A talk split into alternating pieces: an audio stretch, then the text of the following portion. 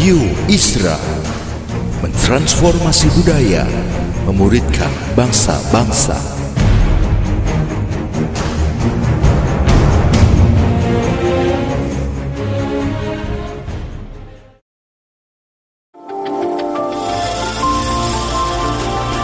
Voice of Pradaim menyuarakan paradigma kebenaran firman Tuhan yang esensi untuk memperlengkapi Anda menggenapi misi dan panggilan ilahi. Selamat mendengarkan.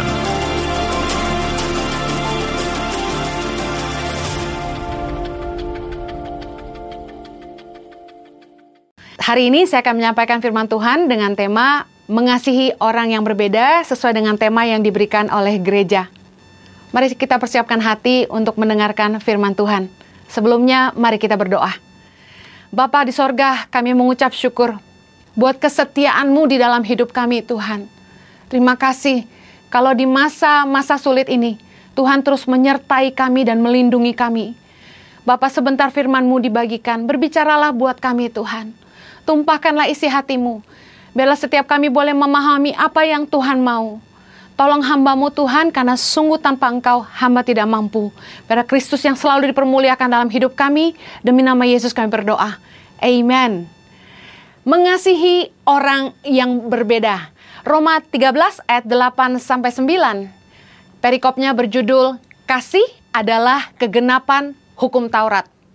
Ayat 8 berkata begini, Janganlah kamu berhutang apa-apa kepada siapa pun juga, tetapi hendaklah kamu saling mengasihi. Sebab barang siapa mengasihi sesamanya manusia, ia sudah memenuhi hukum Taurat. Ayat ke-9, karena firman jangan berzina, jangan membunuh, jangan mencuri, jangan mengingini, dan firman lain mana pun juga sudah tersimpul dalam firman ini, yaitu kasihilah sesamamu manusia seperti dirimu sendiri. Tahukah Anda bahwa Mengasihi sesama adalah kehendak Tuhan yang mutlak dalam hidup kita. Kasih itu sebuah kata yang sangat mudah diucapkan, tetapi tidak mudah untuk dilakukan. Dalam hidup kita, kita harus akui bahwa mengasihi orang yang berperawakan baik, berkarakter baik, menyenangkan, apalagi orang-orang yang menguntungkan dalam hidup kita itu cukup mudah. Mengasihi orang-orang yang uh, meskipun kita tidak kenal, tapi mereka tampan. Perhatikan saja, orang-orang yang begitu gemar nonton film Korea sampai jatuh cinta sama artis-artisnya. Mengasihi orang-orang yang berperawakan tampan, cantik, berkarakter baik, menyenangkan, cerdas. Apalagi orang-orang ini menguntungkan dalam hidup kita, pastilah mudah. Tetapi untuk mengasihi beberapa orang itu butuh kasih karunia tersendiri. Tapi kita mau belajar taat kepada firman Tuhan karena Tuhan memberikan perintah dalam hukum Taurat yang kesimpulannya adalah kita harus belajar mengasihi orang lain seperti diri kita sendiri. Tadi saya sampaikan bahwa mengasihi sesama adalah perintah Tuhan yang mutlak dalam hidup kita. Jadi bagaimana caranya kita belajar mengasihi orang-orang yang berbeda dengan kita. Bagaimana caranya kita belajar mengasihi orang-orang yang tidak mudah untuk dikasihi. Ada orang-orang yang menjengkelkan, orang-orang yang menyakitkan, orang-orang yang jadi troublemaker, orang-orang yang rese, orang-orang yang membuat kita rasa nggak nyaman. Tapi karena firman Tuhan berkata kita harus mengasihi mereka. Nah sekarang masalahnya, bagaimana belajar mengasihi orang-orang yang sulit dikasihi dalam hidup kita. Yang pertama, terimalah kekurangan orang lain seperti Tuhan juga mengasihi kita apa adanya. Saya ingin setiap kita menyadari bahwa ketika Tuhan bertemu dengan kita, pertama kali kita mengalami perjumpaan dengan Tuhan, kita lahir baru, ingat-ingat kejadian itu. Anda dan saya berada di posisi kita tidak sedang baik. tapi Tuhan memilih kita dan mengasihi kita. Roma 15 ayat yang ketujuh berkata begini, Sebab itu, terimalah satu akan yang lain, sama seperti Kristus juga telah menerima kita untuk kemuliaan Allah. Dikatakan oleh Rasul Paulus di dalam Roma 15 ayat yang ketujuh bahwa kita harus belajar menerima satu dengan yang lain. Kita punya kekurangan, orang lain juga punya kekurangan. Bagaimana caranya supaya kita bisa belajar menerima kekurangan mereka seperti Tuhan juga menerima kekurangan kita. Sekali lagi saya ingin ingatkan, ketika kita mengalami perjumpaan dengan Kristus pertama kali, keadaan kita tidak sedang baik-baik saja. Saya uh, punya peliharaan burung di rumah. Saya beri nama Faith dan Ashley. Faith ini burung yang sangat indah luar biasa. Sementara Ashley ketika pertama kali kami membeli Ashley, Ashley ini penampilannya kurang baik. Uh, burungnya bagus sebenarnya, tapi sedang mengalami uh, apa itu istilahnya bulu-bulunya rontok semua dan uh, tampangnya nggak bagus. Pemilik sebelumnya tidak memelihara Ashley dengan baik, kurus, bulunya berantakan. Dan apa yang terjadi? Faith selalu menyerang Ashley nggak suka sama Ashley. Faith ini selalu menggigit Ashley. Kami coba tunggu satu minggu, tetap tidak mau berteman.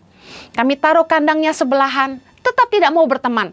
Kami tunggu dua minggu, tetap tidak mau berteman. Kami tunggu satu bulan, tetap tidak mau ber berteman juga. Setelah tiga bulan kemudian, kami coba lepaskan Ashley supaya bisa jadi satu kandang dengan Faith. Apa yang terjadi?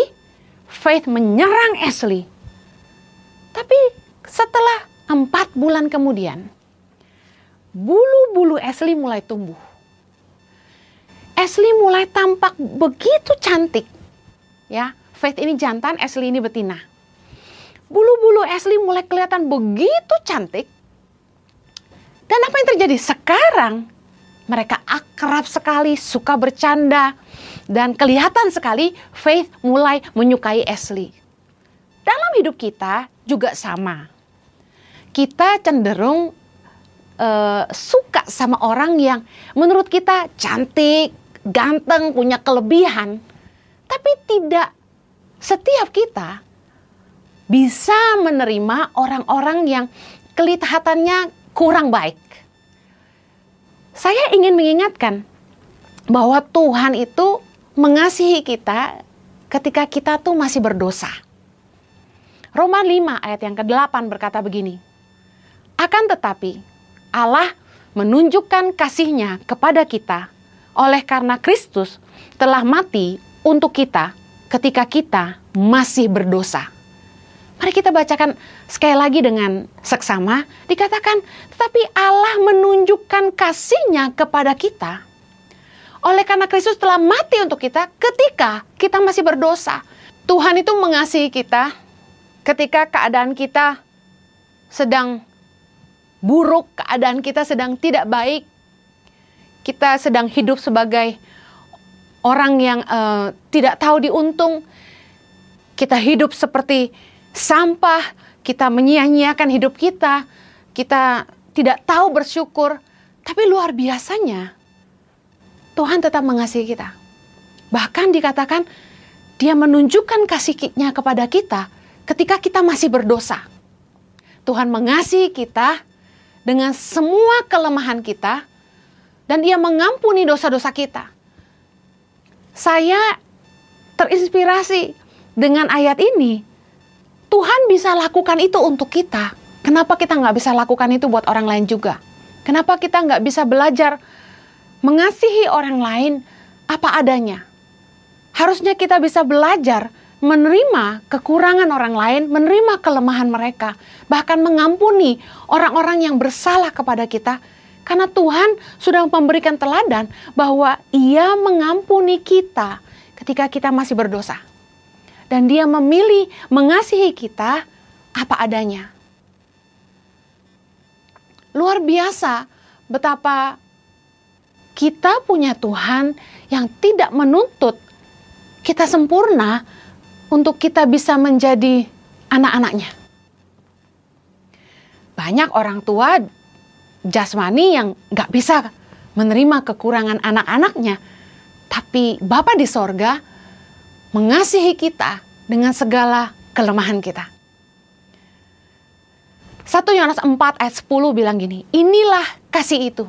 Bukan kita yang telah mengasihi Allah, tetapi Allah yang telah mengasihi kita dan yang telah mengutus anaknya sebagai pendamaian bagi dosa-dosa kita. Ayat 11, Saudara-saudaraku yang kekasih, jikalau Allah sedemikian mengasihi kita, maka haruslah kita juga saling mengasihi. Tuhan mengajak kita lihat firman ini bahwa Tuhan telah menunjukkan kasihnya kepada kita. Dia menerima kita dengan segala kelemahan, kekurangan, ketidaksempurnaan, dan Dia memilih untuk mengampuni segala pelanggaran kita. Sebagai sebuah contoh bahwa kita juga harusnya bisa mengasihi orang lain dengan segala kelemahan mereka, dengan segala kekurangan mereka, dan belajar mengampuni orang-orang yang bersalah kepada kita. Dalam beberapa khotbah saya mengingatkan bahwa ketika ada orang yang dating dan memutuskan untuk menikah, mereka harus buka mata mereka lebar-lebar dan harus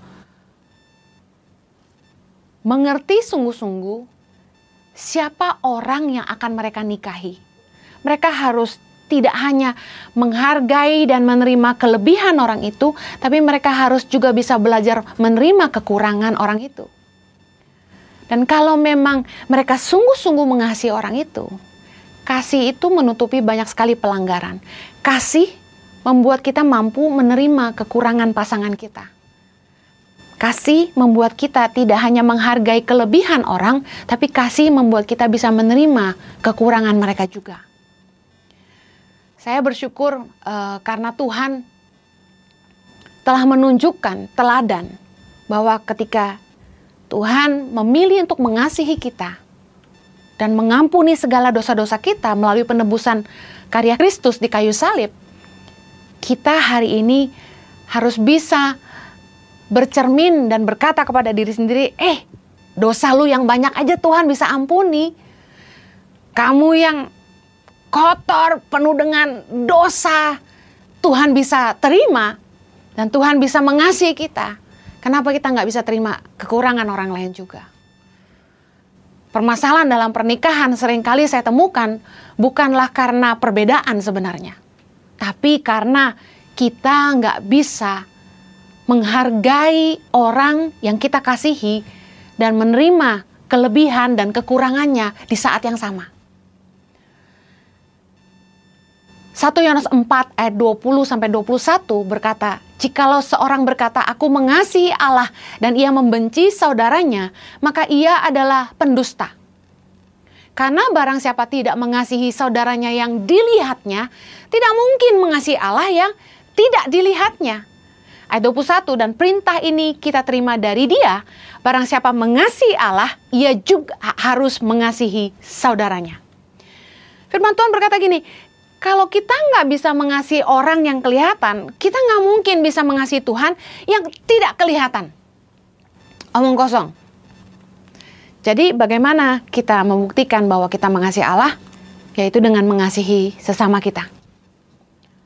Gak mudah untuk mengasihi semua orang, tapi Tuhan mau mengingatkan kita kalau Tuhan saja bisa menerima kekurangan kita dan mengampuni dosa-dosa kita, seharusnya kita juga bisa belajar mengasihi orang lain juga. Yang kedua, bagaimana kita belajar mengasihi orang yang berbeda dengan kita? Bagaimana kita belajar mengasihi orang-orang yang sulit dikasihi dalam hidup kita. Yang kedua, hargailah perbedaan. Tuhan itu menciptakan setiap orang unik dan berbeda. Nggak ada satu orang pun yang sama.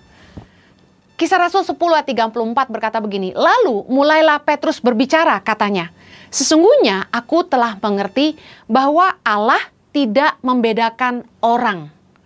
Setiap orang dari bangsa mana pun yang takut akan dia dan yang mengamalkan kebenaran berkenan kepadanya. Tuhan kita adalah Tuhan yang tidak membeda-bedakan orang. Bahkan dalam Yakobus dikatakan iman itu tidak bisa diamalkan dengan memandang muka. Kita tidak boleh memandang bulu, miskin kaya, suku dan lain sebagainya. Kita nggak boleh uh, membeda-bedakan orang.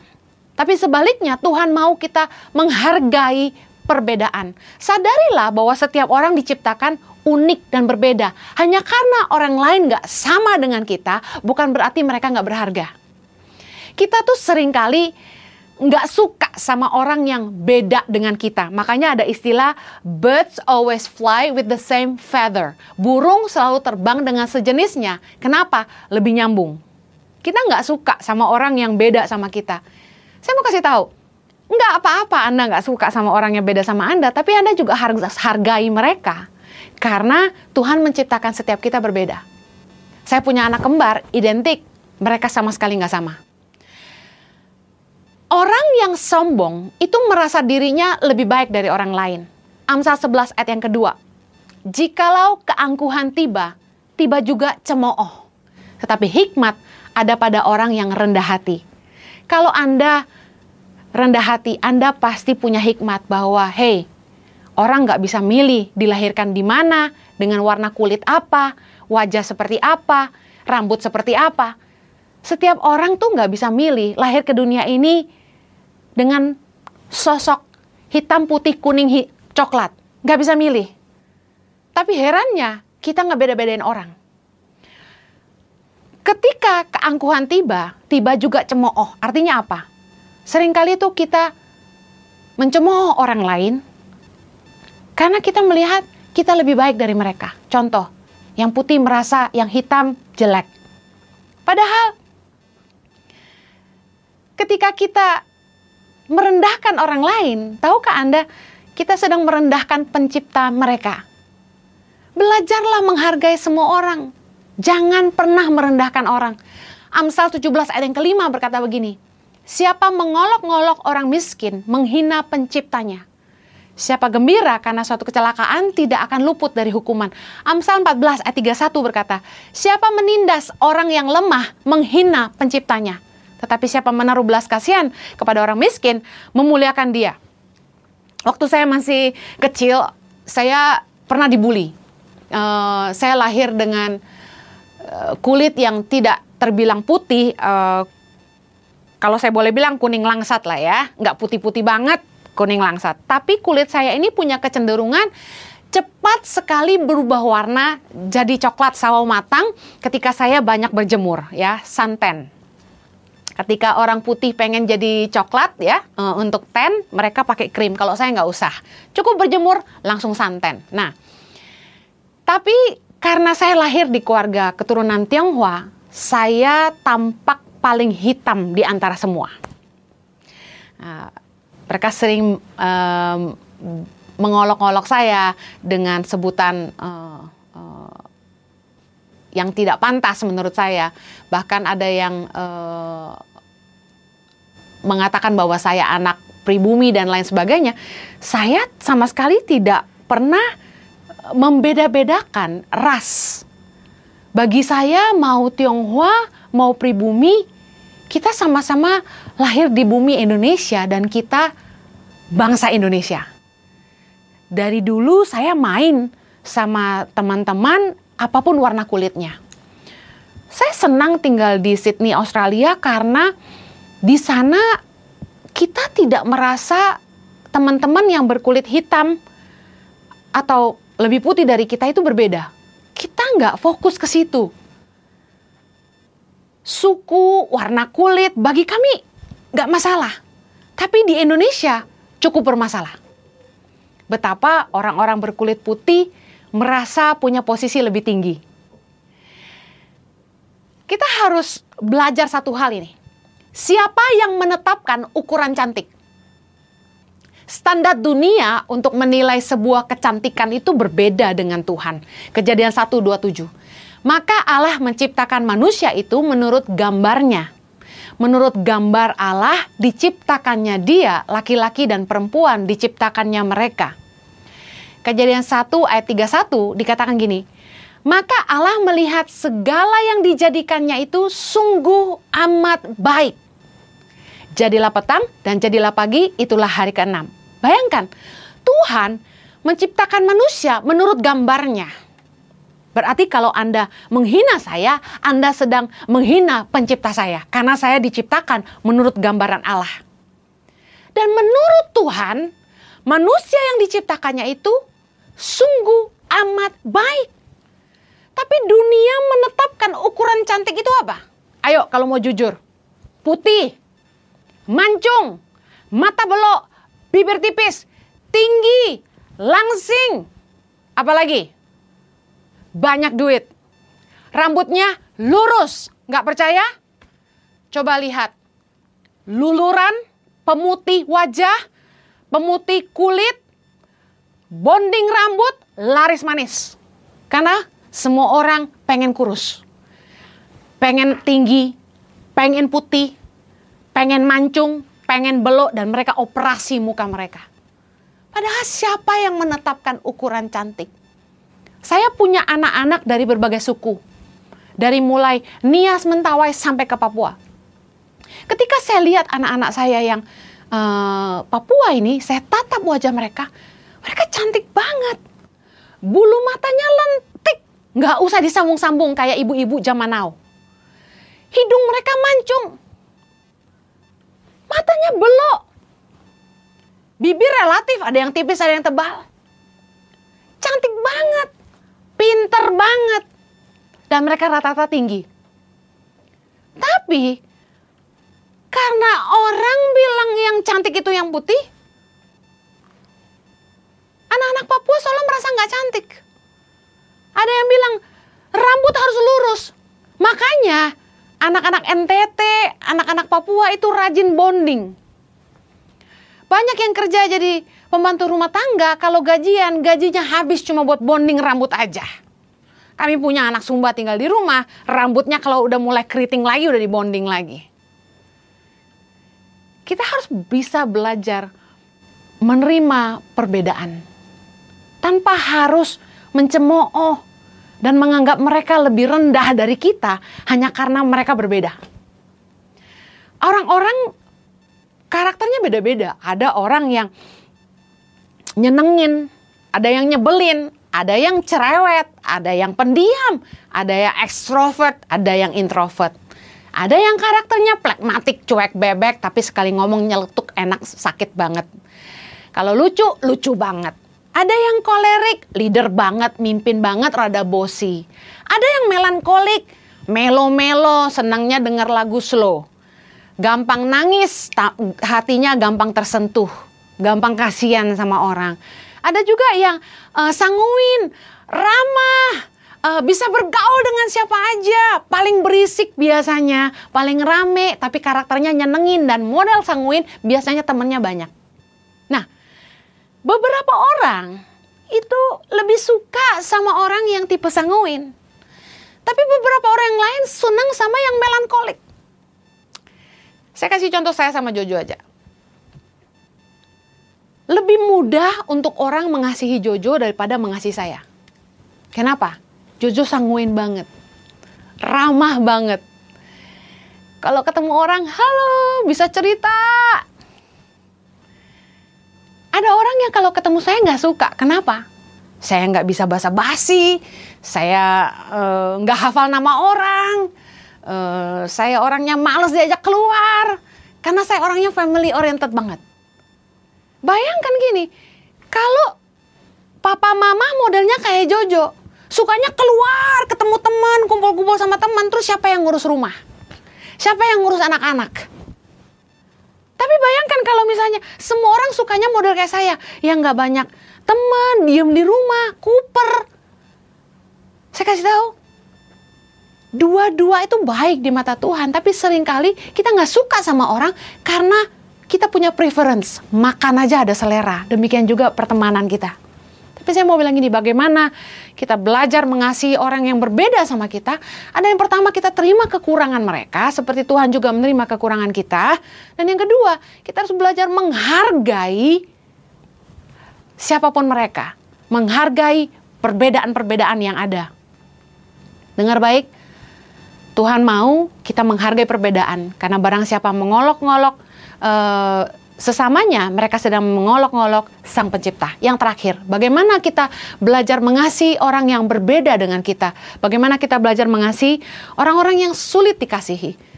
Yang ketiga, kasih tidak berbuat jahat kepada sesama. Roma 13 ayat yang 10 bilang gini, Kasih tidak berbuat jahat terhadap sesama manusia, karena itu, kasih adalah kegenapan hukum Taurat.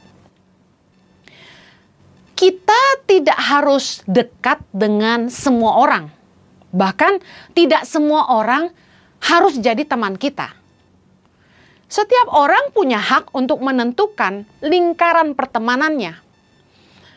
Hubungan itu mulai dari tidak kenal, kemudian kenalan, kemudian teman, lalu teman baik, lalu jadi sahabat dan jadi sahabat karib. Nah, tidak semua orang harus dekat sama kita.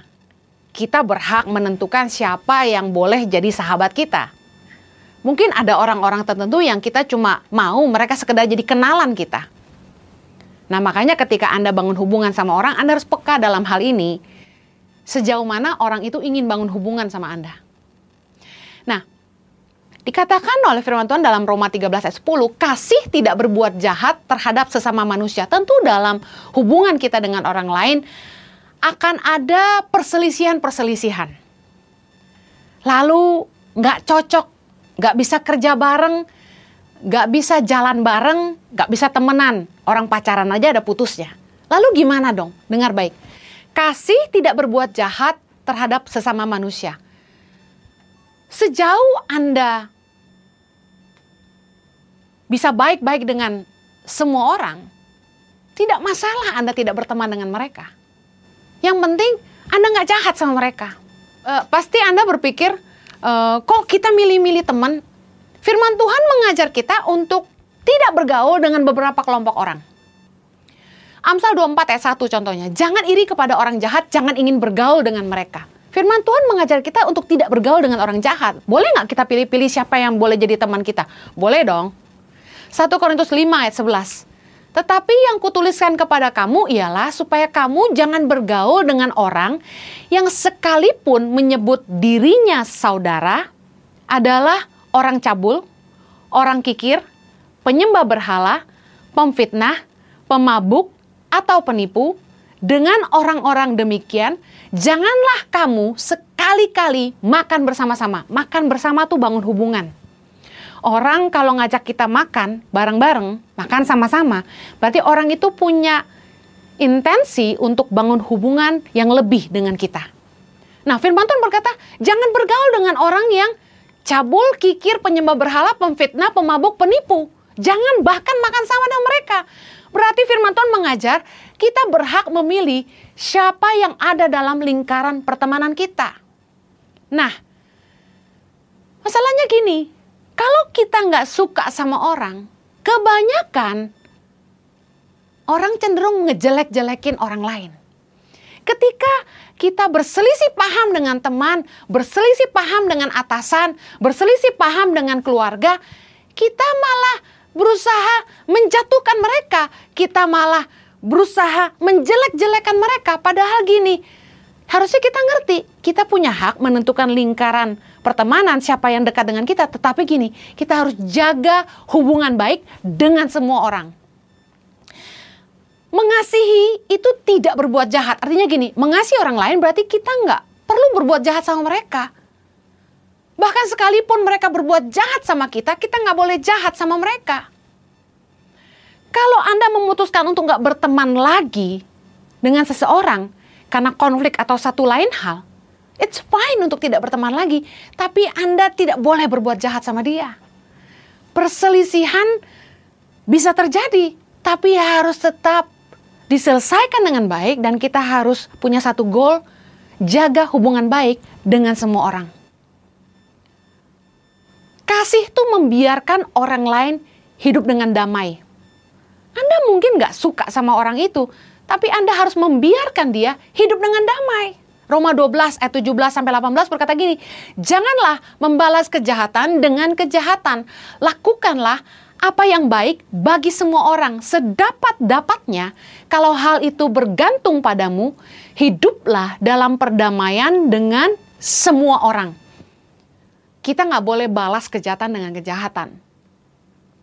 Bahkan firman Tuhan berkata, lakukan apa yang baik bagi semua orang.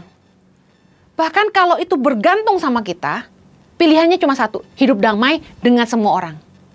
Ibrani 12 14a juga bilang, berusahalah hidup damai dengan semua orang. Kalau orang tidak suka pada Anda, apa yang Anda mau orang itu lakukan terhadap Anda? Karena kita nggak bisa ngelarang orang untuk tidak suka sama kita. Orang punya hak untuk suka atau tidak suka sama kita. Kita nggak bisa marah hanya karena mereka nggak suka sama kita. Kita nggak bisa maksa orang untuk suka sama kita. Tapi kalau orang itu tidak suka, sama kita, apa yang kita harus lakukan? Balik lagi ke Matius 7 ayat 12 yang berkata, Segala sesuatu yang kamu kehendaki supaya orang perbuat kepadamu, perbuatlah demikian juga kepada mereka. Sebelum kita melakukan sesuatu terhadap orang lain, kita harus bertanya sama diri sendiri, maukah saya diperlakukan demikian? Nah, kasusnya kalau ada orang yang nggak suka sama Anda, Anda maunya dia bagaimana? Kalau saya akan memilih gini, oke, okay, kamu boleh nggak suka sama saya, tapi paling enggak, eh, jangan ganggu saya. Mari jalani hidup masing-masing, jangan saling mengganggu. Toh tidak semua orang harus jadi teman, tapi jangan sampai kita membenci orang lain. Jangan simpan akar pahit. Apa pun konflik, perselisihan yang kita miliki dengan siapa pun, pastikan kita selesaikan dengan baik, kita mengampuni mereka, dan kita move on dengan hidup kita. Imamat 25 ayat yang ke-17 berkata, janganlah kamu merugikan satu sama lain. Jadi kita boleh memilih siapa yang jadi teman kita, tetapi ketika konflik perselisihan terjadi, dengar baik, jaga hubungan baik, dan kemudian Jangan berbuat jahat sama mereka, jangan berusaha menjatuhkan, jangan merusak nama baik mereka. Izinkan orang jalani hidup mereka, dan kita pun tidak boleh menyimpan kepahitan sama mereka. Saya mau tutup dengan 1 Yohanes 3 ayat ke-14 dikatakan gini, kita tahu bahwa kita sudah berpindah dari dalam maut ke dalam hidup, yaitu karena kita mengasihi saudara kita. Barang siapa tidak mengasihi, ia tetap di dalam maut. Saya percaya orang-orang yang sudah dibenarkan itu akan mampu mengasihi orang lain. Putuskan hari ini apakah Anda mau tinggal di dalam hidup atau di dalam maut. Orang-orang yang mau tetap di dalam hidup harus belajar mengasihi orang lain. Saya tutup bagaimana kita belajar mengasihi orang yang berbeda dengan kita. Yang pertama, terimalah kekurangan mereka seperti Tuhan juga menerima kekurangan kita. Yang kedua, hargailah perbedaan karena Tuhan menciptakan setiap orang itu unik dan berbeda. Yang ketiga, kita harus ngerti bahwa kasih itu tidak berbuat jahat kepada sesama. Izinkan orang lain hidup damai dan jangan sampai kita tidak mengusahakan itu dan pastikan kita punya hubungan yang baik dengan semua orang. Tuhan Yesus memberkati. Mari kita berdoa. Bapa kiranya kasih karuniamu memampukan kami untuk saling mengampuni, dan hidup dalam kasih. Tolong kami Tuhan supaya kami sadar bahwa Tuhan juga sudah mengasihi kami dan menerima kami apa adanya. Supaya kami juga boleh belajar mengasihi orang lain seperti Bapa telah mengasihi kami. Biar kiranya Kristus selalu dipermuliakan dalam hidup kami demi nama Yesus yang berdoa. Amen.